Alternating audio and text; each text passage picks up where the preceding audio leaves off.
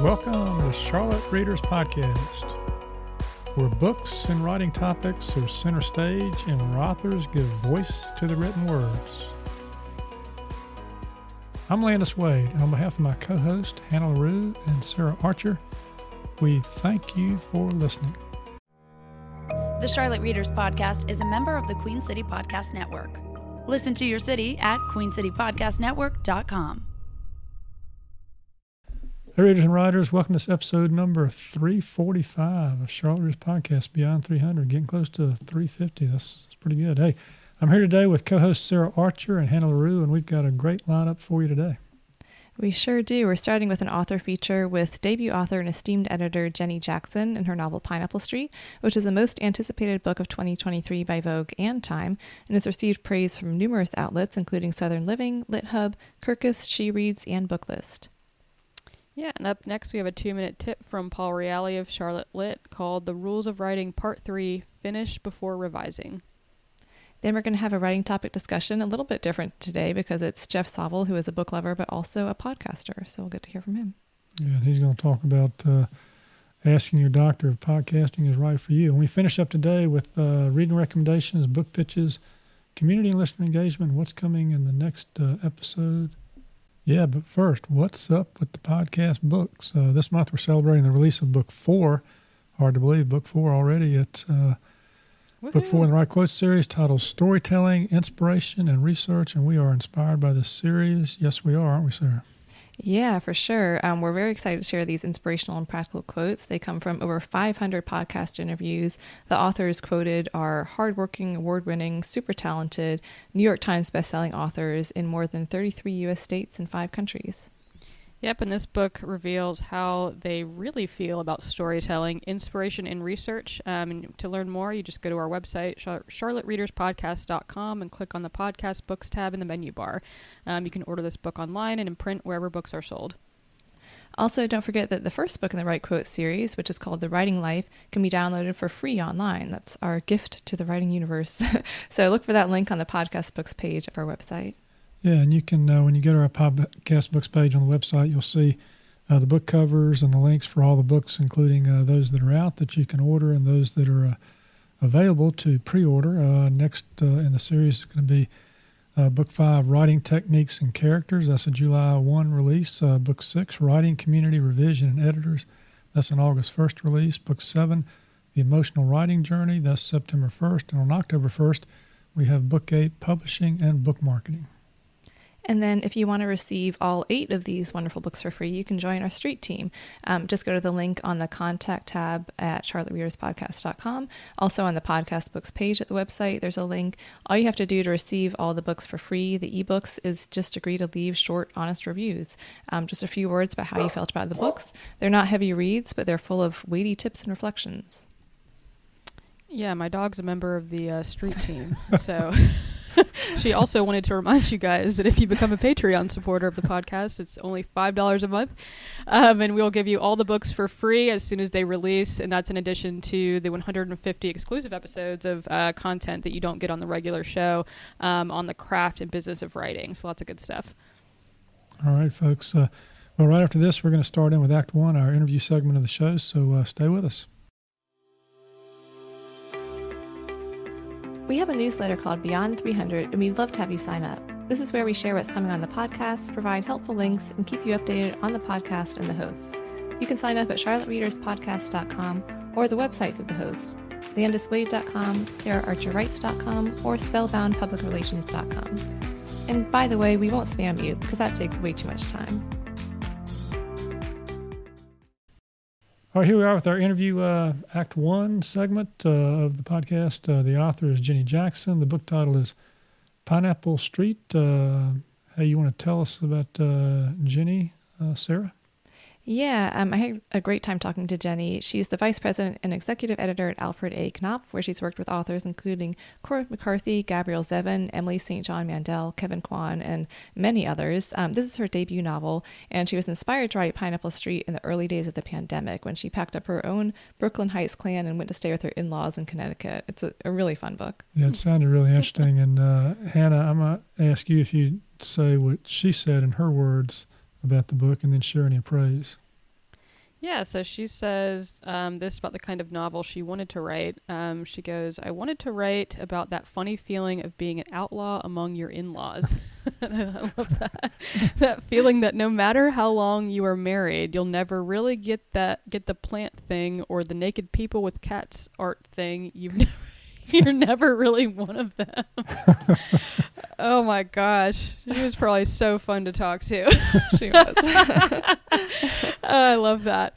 Um, so she got some great praise for her book. Uh, Vogue says calls it a delicious new Gilded Age family drama, almost a satire set in the leafy enclaves of Brooklyn Heights. Um, a light-hearted book that captures a slice of New York society, a guilty pleasure that also feels like a sociological text. Um, and then Time called it one of their most anticipated books of 2023 and said this witty novel about the haves and have mores in succession with a soul. Whoa. well, me and Sarah love Succession, so Yeah. um, We're Gotta sold. We're it. in. Yeah. yeah, exactly. You got us. There you go. All right. Well, let's listen into this uh, interview. Um, I'm excited to be here today with Jenny Jackson, author of Pineapple Street. Jenny, thanks for joining us. Thank you for having me. Um, this book was so fun. I, as I was just telling you, I, I loved reading this, and um, it begins with two different epigraphs that I think are a great setup for the book. Um, I'll go ahead and read the epigraphs here for our listeners. The first is from Zoe Beery in the New York Times, um, who said, "Millennials will be the recipients of the largest generational shift of assets in American history, the Great Wealth Transfer, as finance types call it." Tens of trillions of dollars are expected to pass between generations in just the next decade. And then there's a shorter quote from Truman Capote who said, I live in Brooklyn by choice.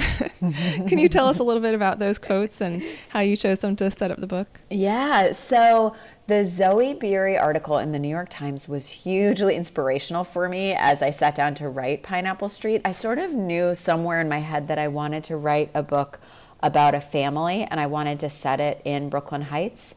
Um, but when I read this article about these millennials who feel that inherited wealth is in conflict with their morals, it got me thinking about how interesting it would be to write a novel about a family where one member of the family, a wealthy family, where one member of the family decides she wants to give away her inheritance. And so that article was just kind of the birth of the concept of the novel for me. And then the other quote by Truman Capote makes me laugh. I think because on the surface, the quote is just very funny because um, when I was you know, 20 years ago, when I moved to New York, it was sort of seen in, in my circles that, you know, Manhattan was the place to be and you only lived in Brooklyn if you couldn't afford to live in Manhattan. And that has completely changed now, and Brooklyn is an extremely desirable and overpriced pra- place to live. Um, but Truman Capote fascinatingly wrote um, both Breakfast at Tiffany's and In Cold Blood while he was living here in Brooklyn Heights at 70 Willow Street. And Truman Capote treated the home at 70 Willow as though he were the owner of this big house, when in fact he just rented a basement apartment from a friend. So it just speaks to like the hypocrisy and grandiosity of the neighborhood in some ways. Yeah, oh, I love that. That's perfect. Um, and so, as you're kind of referencing, the book is about the 1%, it's about the uber wealthy. Um, I feel like that's a world that often in books, movies, TV is approached from a satirical angle. Like, you know, the TV show Succession is very popular right now. Um, there's this kind of like takedown mentality when we see those characters typically. And I think in this book, you, you sort of play on the edge of satire at some moments, but um, and you you know you bring a critical eye to this world but you're also really showing these characters as humans and as real sympathetic people. And i'm curious how you sort of navigated walking that line. And in particular i think uh, the the choice of the narrative perspective where you're in this kind of um, close third person voice allows you to sort of have closeness to the characters but also a little bit of objectivity. And i'm wondering if you can talk about how you navigated that uh, distinction I love the way that you asked this um, because you're right that close third person was so important in having that difference between the way that the characters perceive themselves and the way that the reader can perceive the character. You know, first person really limits you in terms of what you're allowed to know about somebody that they can't know about themselves. It can be done, but there's not as wide a margin to play in. Whereas close third, you really can have some difference between the characters a- and the reader. Um, I think that Sasha's close third person is very close. I think that Sasha is the in law. Sasha has a middle class background. She's married into this family. And the reader, I'm hoping, will feel a great deal of connection and empathy for Sasha from the jump. I think she's pretty relatable.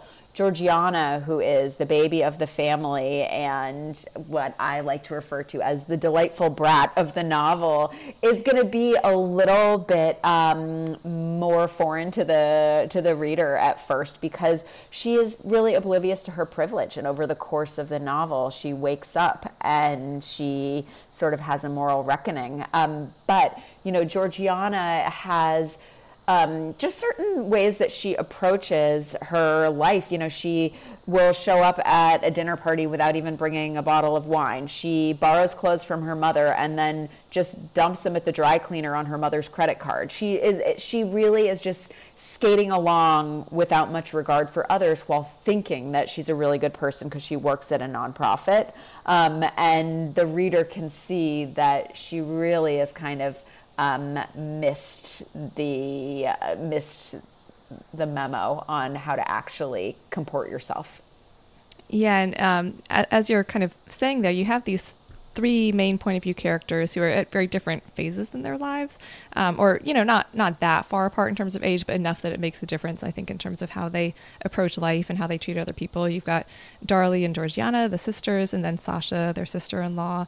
Um, but you also have a pretty big cast of characters. There's also their uh, partners and families and friends who come into play. Um, and I'm always interested when somebody's writing an ensemble story like that. Was there one character you kind of gravitated towards most and really enjoyed writing, or even maybe one character you found the most difficult to write?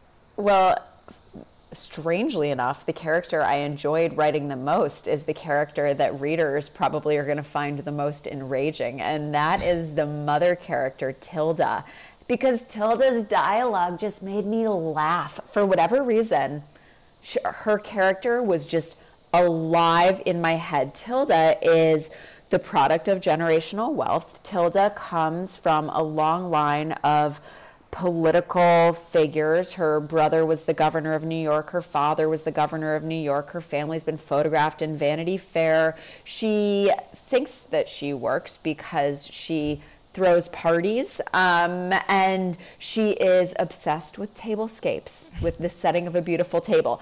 I will tell you that I had like seen the word tablescape a couple times, but for whatever reason, I got really into the idea that Tilda, this party planner, was obsessed with tablescapes.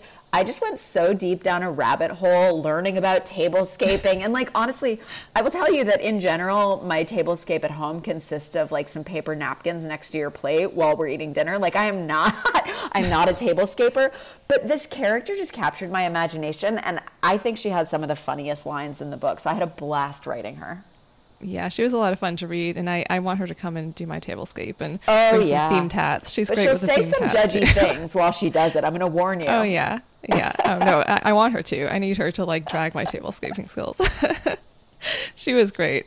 Um, so on another note, one of the themes here that I saw kind of emerging was um, the idea of questioning assumptions or questioning what you you think about the people around you. You know, you have these characters, um, as you referenced with Georgiana, like kind kind of waking up and seeing themselves and their lives in a different light, seeing the people around them in a different light. And I think even with the way that we as readers approach the characters, you're sort of inviting us to question our assumptions about them too as the story goes on. Um, yeah. Can you talk a bit about that idea and that theme and anything that you wanted to explore there with that notion of kind of questioning or taking a deeper look at the world around you? Sure. I mean, I think that Malcolm and Darlie's storyline is one of the places where I really enjoyed working on those assumptions. So, Malcolm um, is a the love of Darlie's life. They met at um, at business school. They both became investment bankers. They both are obsessed with the airline industry. They are high achieving go getters.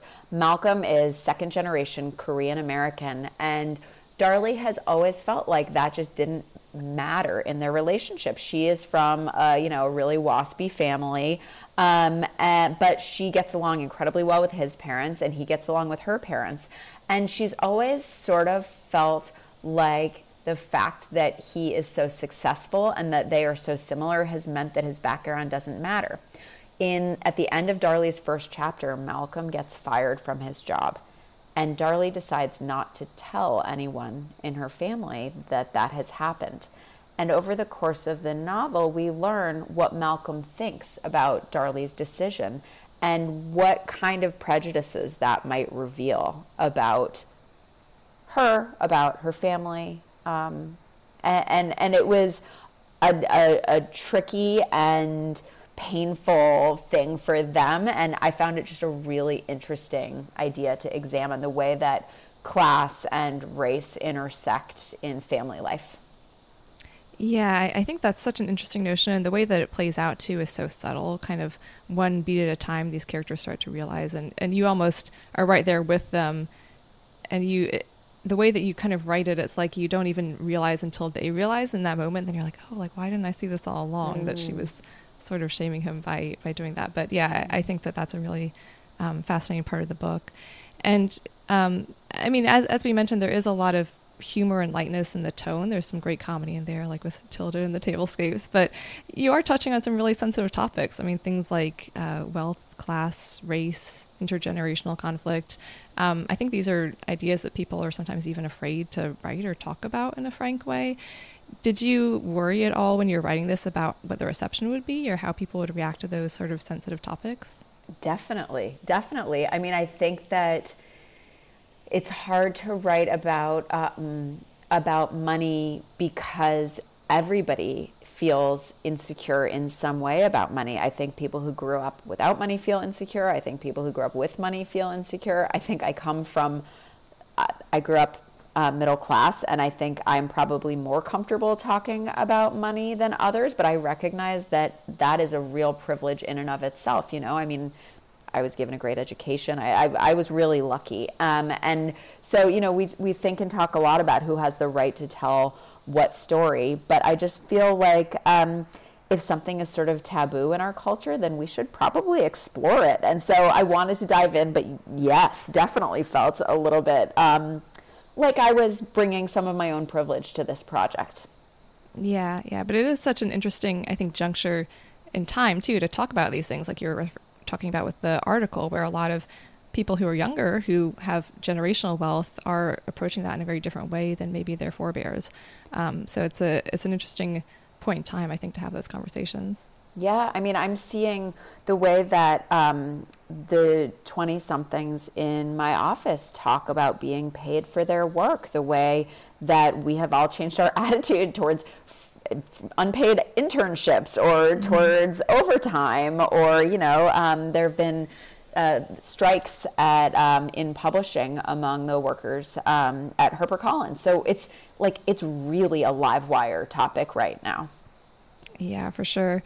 Um, well, I want to pick your brain about it a little bit more, but first, I would love to have you read us um, a passage from the book if you have something you can share. Yeah, so I would love to just start with the very beginning of the book. This is a prelude, and um, we're going to meet a character here who is not part of the family, and he's going to give us a little bird's eye view. Curtis McCoy was early for his 10 o'clock meeting so he carried his coffee to a table by the window where he could feel the watery April sun. It was a Saturday. Joe Coffee was crowded and Brooklyn Heights was alive. Women in running tights pushing strollers along Hicks Street, dog walkers congregating at the benches on Pineapple Street, families dashing to soccer games, swimming lessons, birthday parties down at Jane's Carousel. At the next table, a mother sat with her two adult daughters drinking from blue and white paper cups, peering at the same phone. Oh, here's one. This guy's profile says he likes running, making his own kimchi, and dismantling capitalism. Curtis tried not to listen, but couldn't help himself. Darlie, he's twice my age. No. Do you even understand how the app works? The name Darlie rang a bell, but Curtis couldn't quite place her. Brooklyn Heights was a small neighborhood. She was probably just someone he'd seen in line ordering sandwiches at Lassen or someone he'd crossed paths with at the gym on Clark Street. Fine, fine. Okay. This guy says cis male vegan seeks fellow steward of the earth, never eat anything with a face except the rich. You can't date a vegan. The footwear is ghastly, the mother interrupted. Give me that phone. the Wi-Fi here is terrible. Mom, it's pronounced Wi Fi. Curtis risked a quick peek at the table. The three women were dressed in tennis whites. The mother, a blonde with gold earrings and a notable array of rings on her fingers. The daughters, both brunette, one lanky with straight hair cut to her shoulders, the other softer with long, wavy hair loosely tied in a knot. Curtis ducked his head back down and broke off a crumbly bite of poppy seed scone. Bi and non monogamous looking for a commie mommy to help me smash the patriarchy hit me up to go dancing. Am I having a stroke? The older woman murmured. I don't understand a word of this. Curtis fought back a snicker. Mom, give me the phone. The wavy haired daughter snatched back the iPhone and tossed it in her bag. With a start, Curtis realized he knew her. It was Georgiana Stockton. She'd been in his high school class at Henry Street 10 years ago. He contemplated saying hello, but then it would be obvious he'd overheard their entire conversation. In my day, things were so much simpler, Georgiana's mother tutted. You just went out with your deb ball escort or maybe your brother's roommate from Princeton. Right, Mom, but people in my generation aren't giant elitist snobs, Georgiana said and rolled her eyes. Curtis smiled to himself. He could imagine having this same exact conversation with his own mother, trying to explain why he wasn't going to marry her friend's daughter just because they owned adjoining properties on Martha's Vineyard. As Curtis watched Georgiana out of the corner of his eye, she suddenly jumped up from her chair. Oh no, I left my Cartier bracelet in Lena's BMW and she's leaving soon for her grandmother's house in Southampton. Georgiana tossed her bag over her shoulder, grabbed her tennis racket off the floor, planted a quick kiss on both her mother and sister, and clattered past Curtis to the door. As she swept by, her tennis racket banged Curtis's table, sloshing his coffee, dousing his poppy seed scone, and leaving him frowning in her wake. My gosh, I love that. Thank you. That's you can you can tell, yeah, it's a lot of fun, and you can tell so much about a family by watching them look at Tinder together, like a mother and her kids. it's a great social experiment. um, I, I love that passage. So I want to talk a little bit more about sort of your your career and how you came to this point with writing this novel. Of course, now in addition to being a published author, you have a great um, career as an editor as well. You've worked with authors like Cormac McCarthy, Kevin Kwan, Katherine Heiny, um, Emily St. John Mandel, Gabrielle Zevin, so many amazing writers. Um, now that you've experienced things from kind of the author side of the street, do you think that's going to impact how you work as an editor at all, or the, the eye that you bring as an editor? Definitely, definitely, definitely. I wish in some ways that I had written a novel 10 years ago because I feel like I've learned an incredible amount about structure. I've learned an incredible amount about giving notes, and I've learned so much and have so much more respect for revision. I think that as an editor, I've always prided myself on delivering these really thorough, thoughtful, long editorial letters. And when I, as a writer, got a 15 page editorial letter from my editor, I like nearly fell down. I shoved it in a drawer and I like pouted for two weeks. It felt like so much. Um, but I also think that I understand now in a much better way how there are some things that are just unknowable to a writer about their characters. I remember once Katherine Heiny, when she was writing um, standard deviation, I asked her how the two main characters, the, the husband and wife, how they met, and she said, "Oh, I don't know that." And at the time, I thought, uh, "Well, like you wrote them, so so like just tell us."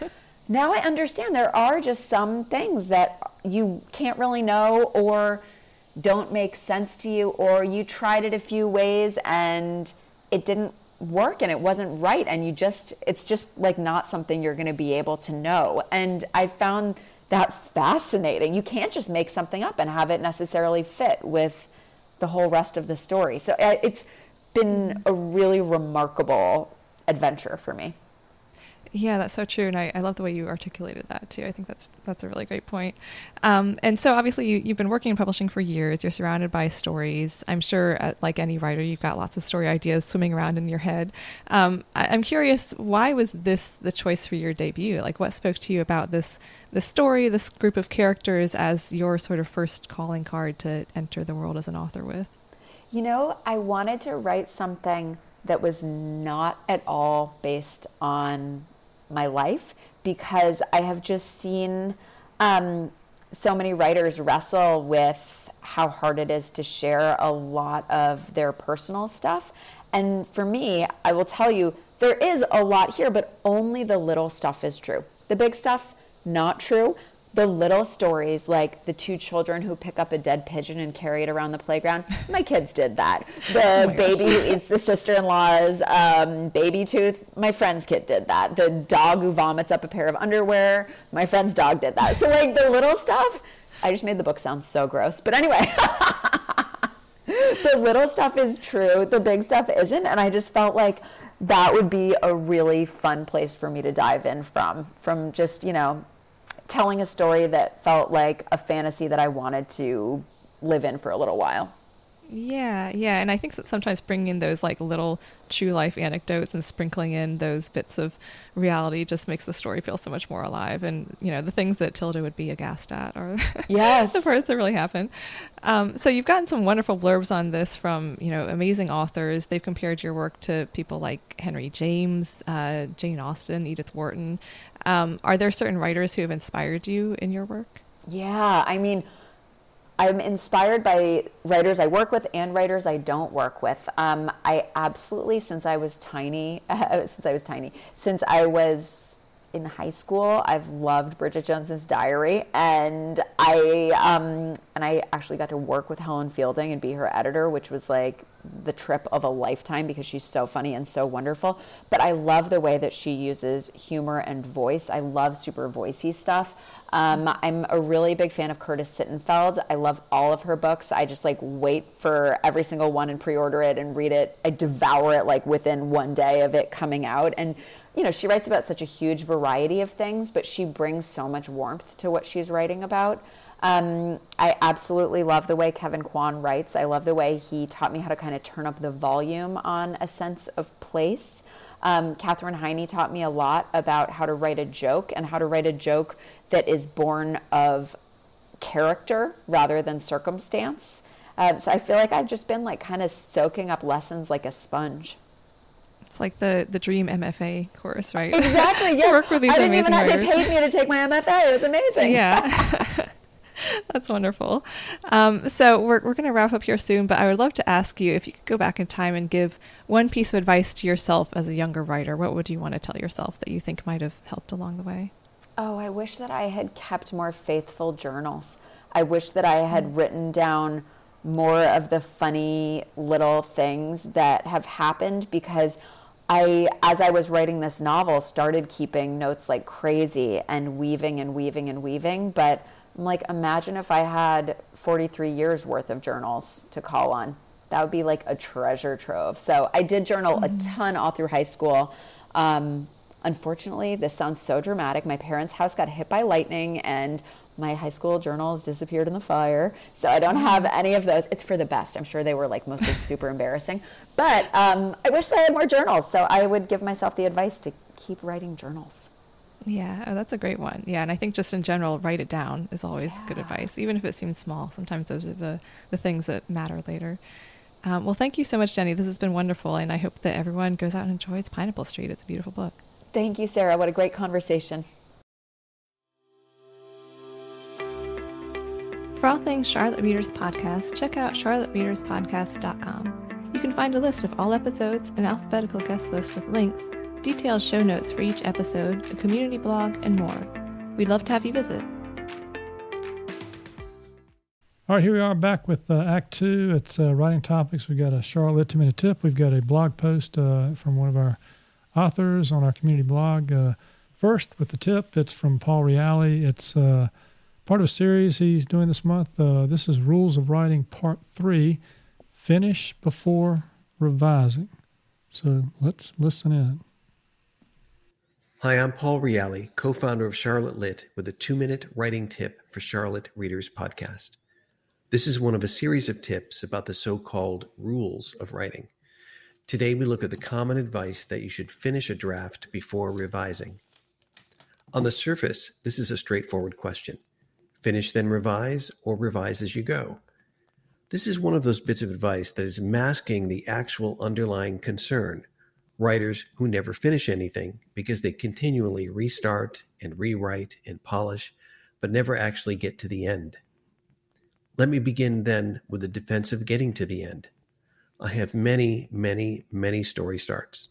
The vast majority don't get finished because they don't merit being finished. By staying with the story to the end, I give it a chance of life. Essentially, I am saying there is something workable here. I can make something out of this. I can breathe life into this story. If I can't get to the end, maybe there is no there there. On the other hand, there are occasions where I stop in the middle, go back to the beginning, and start again. But I would not call this revising. I would call this rewriting.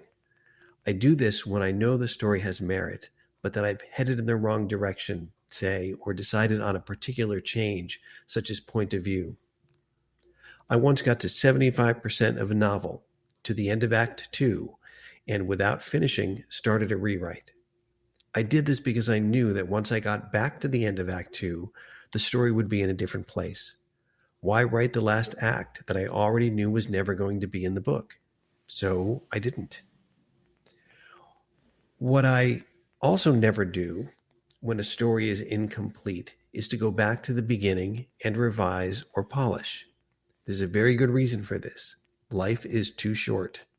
It wastes my time and creative energy to rewrite or polish scenes that may not even make the final draft. It really wastes my time and energy to work on scenes for stories that I may never finish.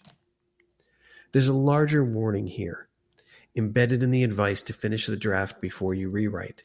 Don't hone and sculpt and polish until the work reaches that stage, which is well after the first draft, well after the second. Otherwise, it's likely you'll have beautiful prose that no one will ever see. For more two minute tips from Charlotte Lit, listen to beyond 300 episodes of this podcast or visit charlottelit.org slash tips. All right, Paul, thanks for that uh, tip. Another good one. Um, Hannah, thoughts? Yeah, I love that. Um, I'm reminded of a something that Sylvia Molnar said, and she'll be in the next episode in the interview I had with her. She was just, she goes, you know, I'm not ashamed to say I had like 50 plus rewrites on my book, you know, and that, I thought about that a lot while he was talking because it's true. I mean, you know, rewriting, re revising, like going back and polishing up, like doing something different than you thought you were going to do. I mean, there's really, you have to do it if you have to do it. I think that there's no shame in doing that. And it's one of those things where probably some of the best books ever written, it's, I mean, every book has revisions, you know what I mean? So, um, like moving forward with when you know it's not where the book or the story needs to go why even do it? You're wasting your time. So you might as well kind of get rid of the idea of like oh well this is what i thought it was going to be and then make it what it was meant to be. So it's just kind of an interesting thing and I, I love that tip because i think a lot of people are like well i don't want to be that person that has a hundred rewrites of this but who cares? As long as it's the way you want it to be in the end that's what you're looking for. Sarah your thoughts yeah, I mean, I, I love this post. I think there's a lot of good advice in there. Um, I'm I'm definitely more in the camp of writers where I just try to like write through to the end of the first draft and get it done before I go back and reread or revise anything. But I know people who revise along the way, like they'll um, before they sit down to write anything new, they'll read back over what they read or what they wrote last time, and they'll make revisions. And they still finish books they still get to the end of the draft. So i think it's one of those things where you just have to know like how you work and how your mind works and what's best for your process. Um, but paul made some great points about also like don't don't waste your time continuously revising something, whether it's a whole work that is just never really going to go anywhere, or a particular scene or passage that might end up getting cut. Um, and that that can be hard because I know sometimes, at least for me, when I'm writing, like I'll always have moments where I'm like, "Oh, this is trash. Like I'm never going to finish this. What's the point? I don't know what this is. This is terrible." So how do you find that balance between like, pers- you know, persisting when you just need to get over that hump and over those negative feelings versus recognizing like okay maybe this project actually isn't worth my time. And that can be a really difficult line to walk. Um, but yeah i think that that's that's good advice about like just manage your writing time wisely because you only have so much of it. Yeah those are the same thoughts i had about it's it's a question of time management. I've interviewed a number of authors as y'all know and y'all have too now. Um, and i found that the ones who have put out 15, 17, 20 novels. Uh, some of them like to uh, write a chapter one day, and then the next morning they'll kind of read it again and clean it up before they go to the next one. But they're probably so much further along in the writing than a lot of people are that uh, that makes for them a better form of time management because maybe they know what is going to make the cut and not make the cut. But if you are really just writing that first draft and you know you're going to have many revisions, uh, like I did with daily declarations, it is better not to sit there and sort of pull your hair out about whether the first chapter is perfect or not, right? There's going to be plenty of time later to go back and work on those first sentences and chapters and do it. And by the way, your editor is going to make you do it anyway, so you, you, you might, you might as well, you know, write through. But again, if it works for you to, to revise and it makes you, it gives you that inspiration to write the next piece, do that too. So we're sort of like, you know, lawyers on this show. We always say it depends. You know, it yeah. uh, when you ask us a question about writing, it just depends, right? It's a diplomatic answer, but I think it's true. it's what works for you. All right. Well, uh, thanks, Paul, for that. Uh, let's uh, let's say right after this, uh, we're going to jump into a community blog post. We have an affiliation with Libro.fm because you can get audiobooks from them, and when you do, you support independent bookstores. If you'd like to sign up with them for your audiobooks, use the promo code Charlotte Reader and claim your free audiobook. All right, here we are with uh, Jeff Sovel, a book lover and podcaster. He's got the uh, what is it called? The One Minute Podcast, I think it is, and uh, yeah, the Page One Challenge. Page One Podcast, yeah. Mm-hmm. Uh, and his title is "Ask Your Doctor if Podcasting is Right for You." Sarah, tell us about Jeff. Um, sure. So Jeff's day job is as a software engineer in healthcare IT. He's uh, calls himself a hobby podcaster, and he was influenced by decades of listening to NPR shows like This American Life, Snap Judgment, The Moth, Hidden Brain, and Prairie Home Companion, and even a show called Radio Reader. He also has decades of practice reading out loud to his kids and now his grandkids. He launched the Page One Challenge podcast in January 2023. It's available on most of the major podcast platforms, and you can also find it on the website, thepageonechallenge.com. One is a numeral. It's just the digit. It's not spelled out. Yeah, and uh, Sarah's book was featured on there. My book was featured on there. It's an interesting show because it's a very short podcast. If you only have five minutes or less uh, and you want to listen to a podcast, uh, this is the one for you, particularly if you just want to find out if that first page is enough to draw you in, enough mm-hmm. to go buy that book. Uh, so let's play his uh, blog post and then talk a little podcasting. Ask your doctor if podcasting is right for you. In 2023, there are something like 2 million podcasts, and growth is not slowing down. Perhaps you have considered starting a podcast yourself. Does it seem daunting? The challenge may not be where you think it is. In my opinion, the biggest challenge is not what I'll call the mechanics of podcasting. There are hundreds of instructional videos on YouTube that show you how to do it choosing a microphone, recording and editing, podcast hosting platforms, etc. The mechanics are probably way easier than you think. Granted, finding the best tools to use that you feel comfortable with and that are efficient for your purposes and fit your budget takes a little research legwork, but it can be done. There are also Facebook groups for podcasters where you can seek advice on these things interactively. Personally, I like to keep things super simple I'll list the tools I use at the end of this post. I think that the biggest challenge is how to make a podcast that stands out in the crowd. With millions of podcasts for people to choose from, many produced by celebrities that have a natural advantage in attracting listeners, how can you compete? My advice is to design a unique podcast, and I don't use the word design lightly. Very intentional decisions need to be made long form, short form, solo effort, partner or group effort, interview show, reviews, audio drama, publishing commentary, something else entirely? This is where you need to do some introspection. Take stock of your strengths and your limitations. Figure out what would be sustainable and fun for you. For me, I had an idea for a short form podcast related to books with a quirky premise.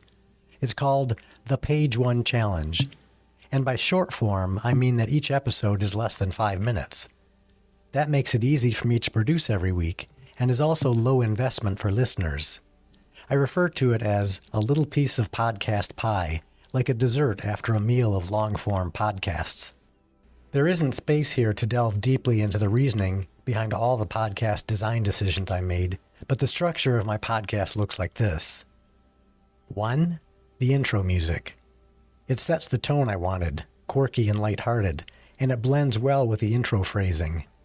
I spent many hours listening to examples to find exactly the right vibe. 2. The introduction. Instead of having a standard boilerplate intro that I use for every episode, I change the wording for every episode. It's always very short, only about 30 seconds, but often humorous. Listeners come to expect this bit of novelty. I imagine them wondering, what's he going to say this time? 3. The reading. The show has page 1 right in the title, but books are formatted in all different styles, so I'm not a stickler. I'll use a little of page 2 if it makes for a more coherent and interesting unit of narrative. Not every book is a fast starter, so some tough decisions have to be made. 4. The reveal.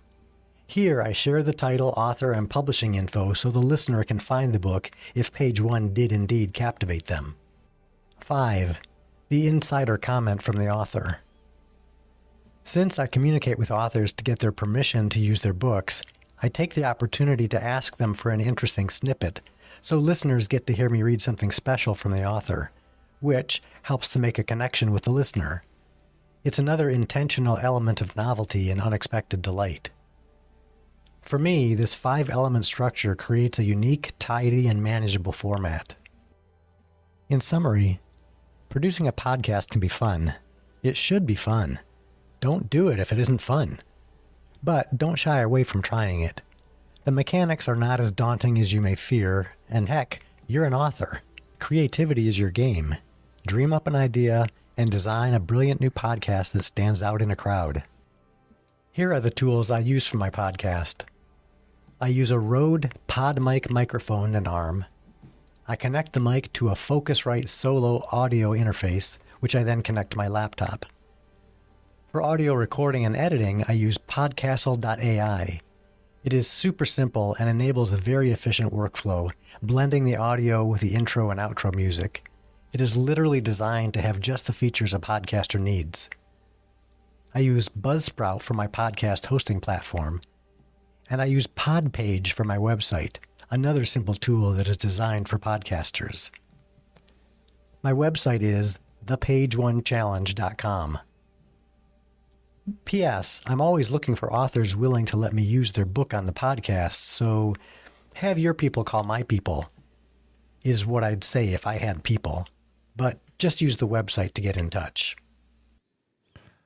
All right. Uh, thank you, Jeff. Uh, folks, as I'm listening to it, I'm thinking, is somebody playing music in my front yard? I was doing, trying to figure. Then, he, then I realized, oh, he's laid some music underneath his uh, Yeah, Is it was like inspiring. And I was like, oh, I felt like I was watching like Google or the Planet Earth show or whatever.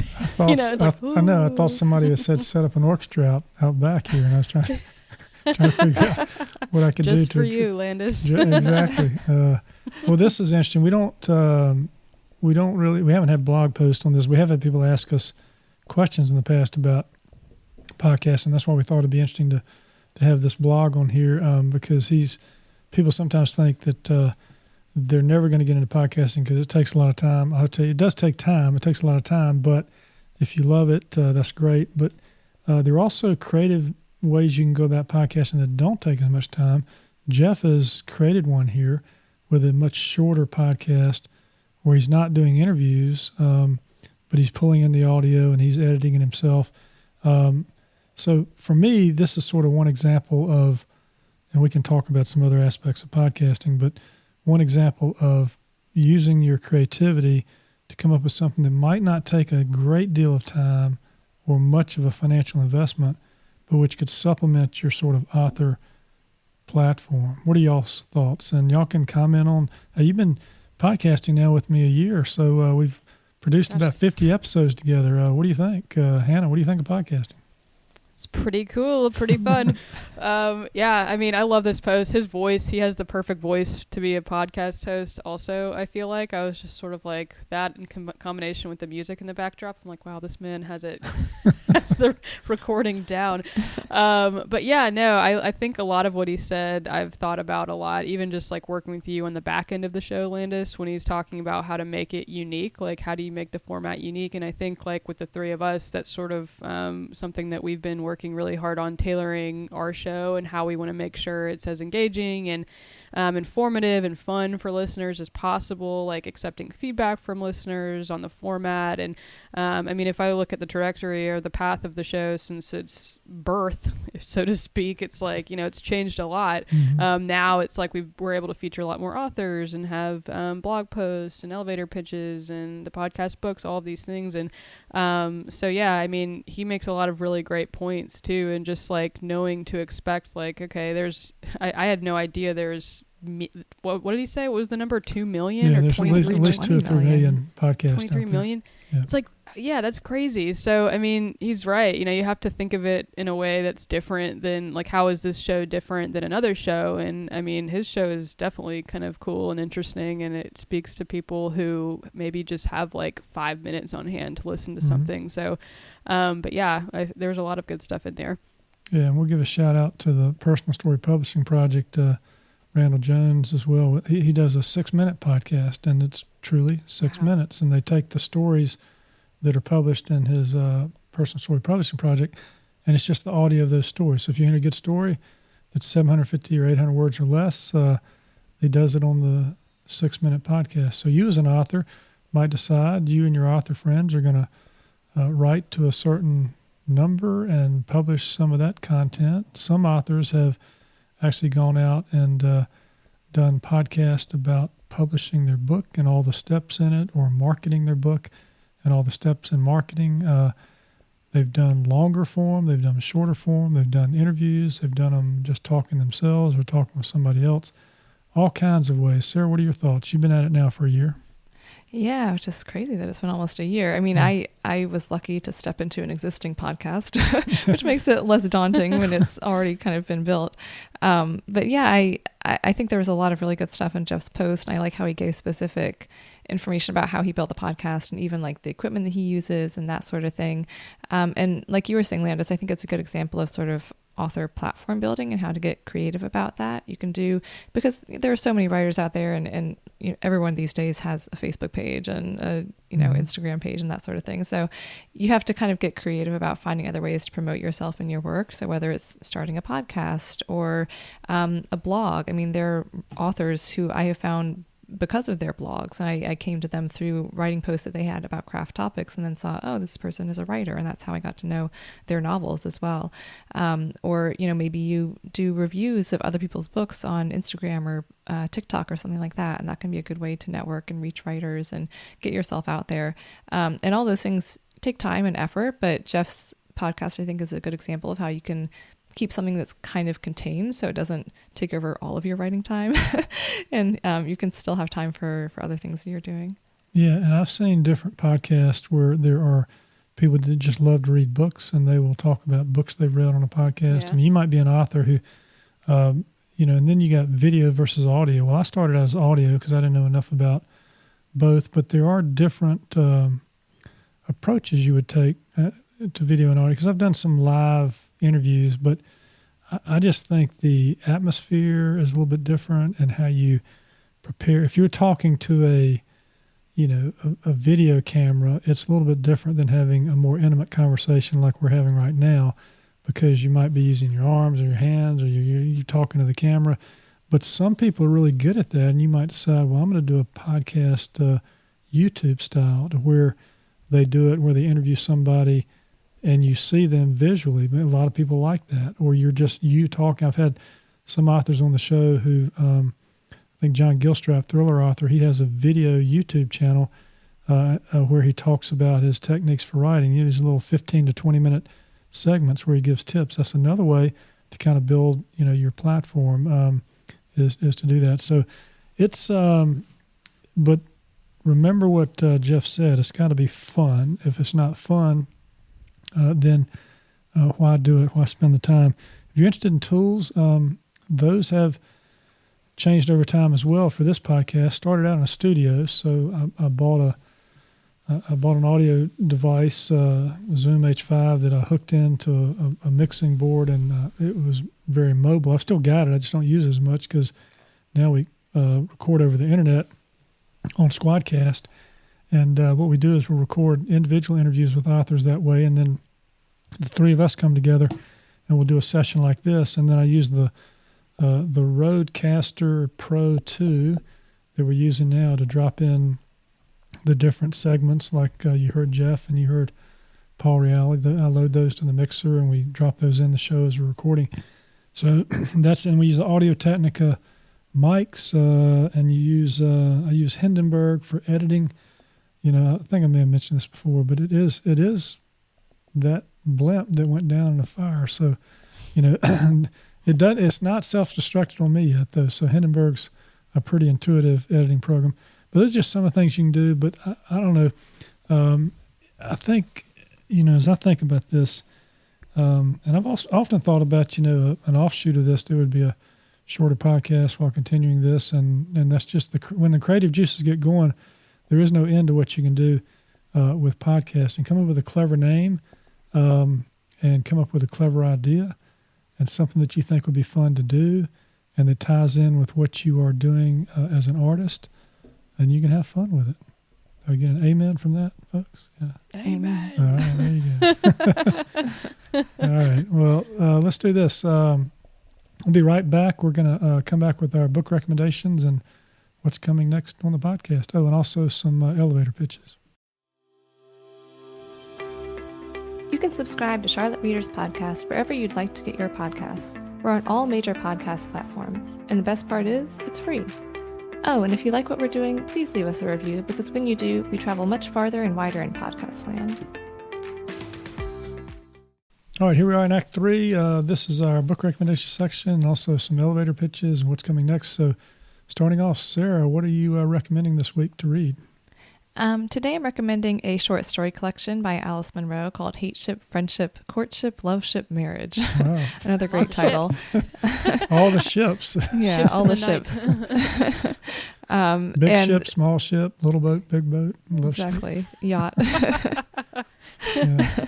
Did you read um, it on a ship? Good. yeah, it's getting, getting late in the recording process here, but um, um we're we're we're falling apart just a little bit, but yeah. we're hanging yeah. in there. um, so this collection is, I guess I would characterize the stories as all sort of uh, character dramas. Like they're all about people and their relationships. They're very grounded. Um, there's one about an elderly couple. Uh, the the wife is in a nursing home and she starts to develop a new romance. And how does the husband react to that? Um, there's one about a woman who has cancer and this encounter she has with a teenage boy. So it's just different sort of interesting human situations. But her writing is so good. I mean, she won the Nobel Prize. Like she's one of our great writers. Um, her work is just beautiful, very observant. She really deeply understands human psychology, I think, and human nature, and portrays that in subtle ways. So, um, this is a great way to read her work if you haven't before, and I would recommend this book to anyone. All right, sounds like a great book. Uh, Hannah, what you got for us? I am recommending a book called Glove Shy, A Sister's Reckoning by Janet Hurley. Um, she is a North Carolina writer. She's located in Asheville. Um, and this is a great book out this spring. So at this point, it'll have been out for a few months now. But it's a memoir, um, and it's about Janet's experience losing her brother to addiction. Um, and she writes kind of from a different perspective, or just, you know, she's got this journalism background. So she's written for Our State and Verve and a bunch of cool publications. And she has that kind of um, gift of description. So she's very good at um, reporting, research, describing things really accurately, and that kind of thing. And so she kind of takes the reader along this journey of, you know, finding out more information about her brother and um, her own past and history and interviewing people in his life and stuff like that. So it almost just feels like you're kind of a companion on her um, mission the whole time. Uh, it's it's really unique. It's a good book, and um, yeah, she's she's just a really good writer, so definitely recommend that one. There's a kind of a sports thing to it too. It takes place in New York, and her brother was a boxer, so if you're a boxer, you know, pick it up. well, like uh, Sarah, I'm recommending a short story collection this time by Louis L'Amour. Uh, this is uh, the collected short stories of Louis L'Amour. Um, there are four volumes of this to choose from, so uh, I recommend them all. They're quick reads. Uh, they're just shorter versions of uh, his longer uh, novels, novellas that he writes. mostly set in the West, and if you're looking for just a quick story to right before bed, this is a good one, or in a hammock, or you know, out on the front porch or on the beach. These are good to have. Um, and we've got one from Mark West here. Hello, this is Mark West with the Storied Charlotte blog. My book recommendation today is a powerful young adult novel called Dry. It's written by a father son team. Their names are Neal Shusterman and Jarrod Shusterman. Dry is set in California, and it's all about what happens to a community during a time period of prolonged drought. In this novel, everyone in the area of California where this story is set runs out of water.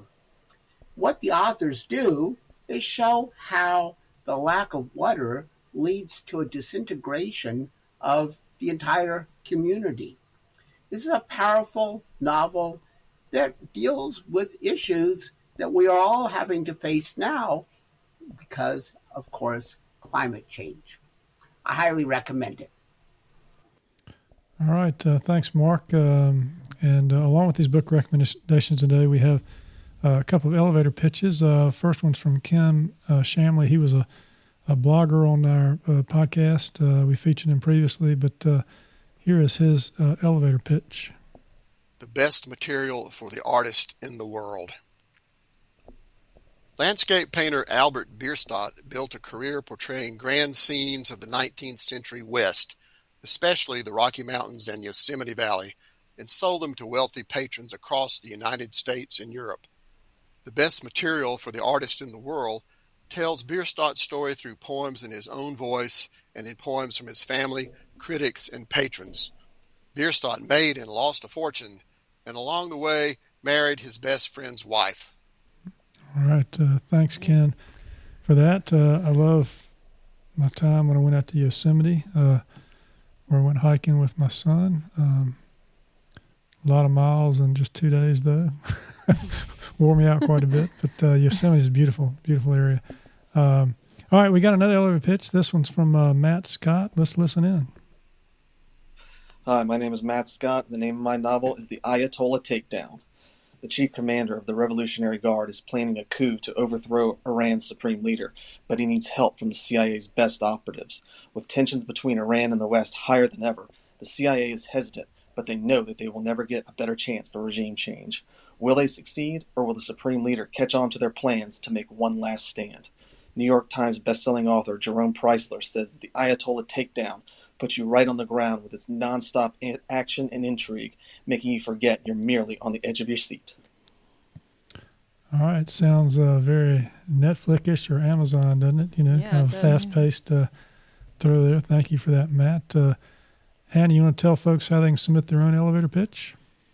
Yeah, you can submit on our website by going to the contact pa- contact uh, thing on the na- contact thing. yeah, we're we're kind of deep into the recordings today. the contact tab on the navigation bar on our website, charlottereaderspodcast.com, um, and it'll show you how to submit your elevator pitch in 30 seconds or less, um, right through the website. That's great. All right, and we've got some. Uh, sir, you collected some more feedback on the Write Quotes. Uh, the first book, The Writing Life, to share. Yeah, we've been getting some great reviews from people on our street team and just general readers of the book, so we really appreciate those. Um, this one is from Claire Fullerton, who says This gem of a book is a must read for everyone who writes, from seasoned to aspiring authors of any genre. Landis Wade of the Charlotte Readers podcast has interviewed hundreds of authors through the years, many you will recognize, others well worth your discovery, and assembled this book of quotes from those who know well of the writing life. The Write Quotes, The Writing Life, reads like a series of pithy insights into the writing process and sheds a light on facets part and parcel parcel to that which sustains a writer's motivation and inspiration, a delightful book that delivers important food for thought. Um, really appreciate that. That's a yeah, lovely thank- review. thanks for that, Claire. Nice. Appreciate that. She was on our podcast uh, a couple years ago with uh, her one of her novels, and uh, she also writes book reviews. Uh, and uh, so, yeah, thank you, Claire. Yeah, and then we also have um, from Ara Bertoya. I think this is probably Cara Bertoya, who uh, has been on the podcast before. Um, she says, As a writer myself, it was so interesting to read these quotes. Everything was included the good, the bad, and the ugly. Writers talked about how hard it was to do the work and even harder to be successful after you're published. So, why would anyone do it? Well, that is the question answered in these quotes. We do it in the end because we all love writing. I'm sure when I get discouraged in my writing, I will pick up this book for inspiration. Um, I hope that she does. I think Aw. that's that's a lovely review. Thank you. Well, that was certainly the goal. So, thank you for that. And I'm glad it's a, a resource that you can use for inspiration. All right. Well, uh, we are now at the end of another episode, and it's uh, time, Sarah, to let people know what's coming next. Sure. Um, next time we've got a interview with Szilvia Mil- Molnar and her gripping novel The Nursery, which Jessamine Chan calls a radical novel. Chan says, I'm obsessed with this book. High praise. Um, we also feature book five of the Write Quote series called Writing Techniques and Characters. We're going to have audio of the forward and the reflections and discussion of some of our favorite quotes. And then we're going to have new elevator pitches and book recommendations. All right. Good stuff. Uh, Hannah, take us out of here. Read on, write on, and rock on. British.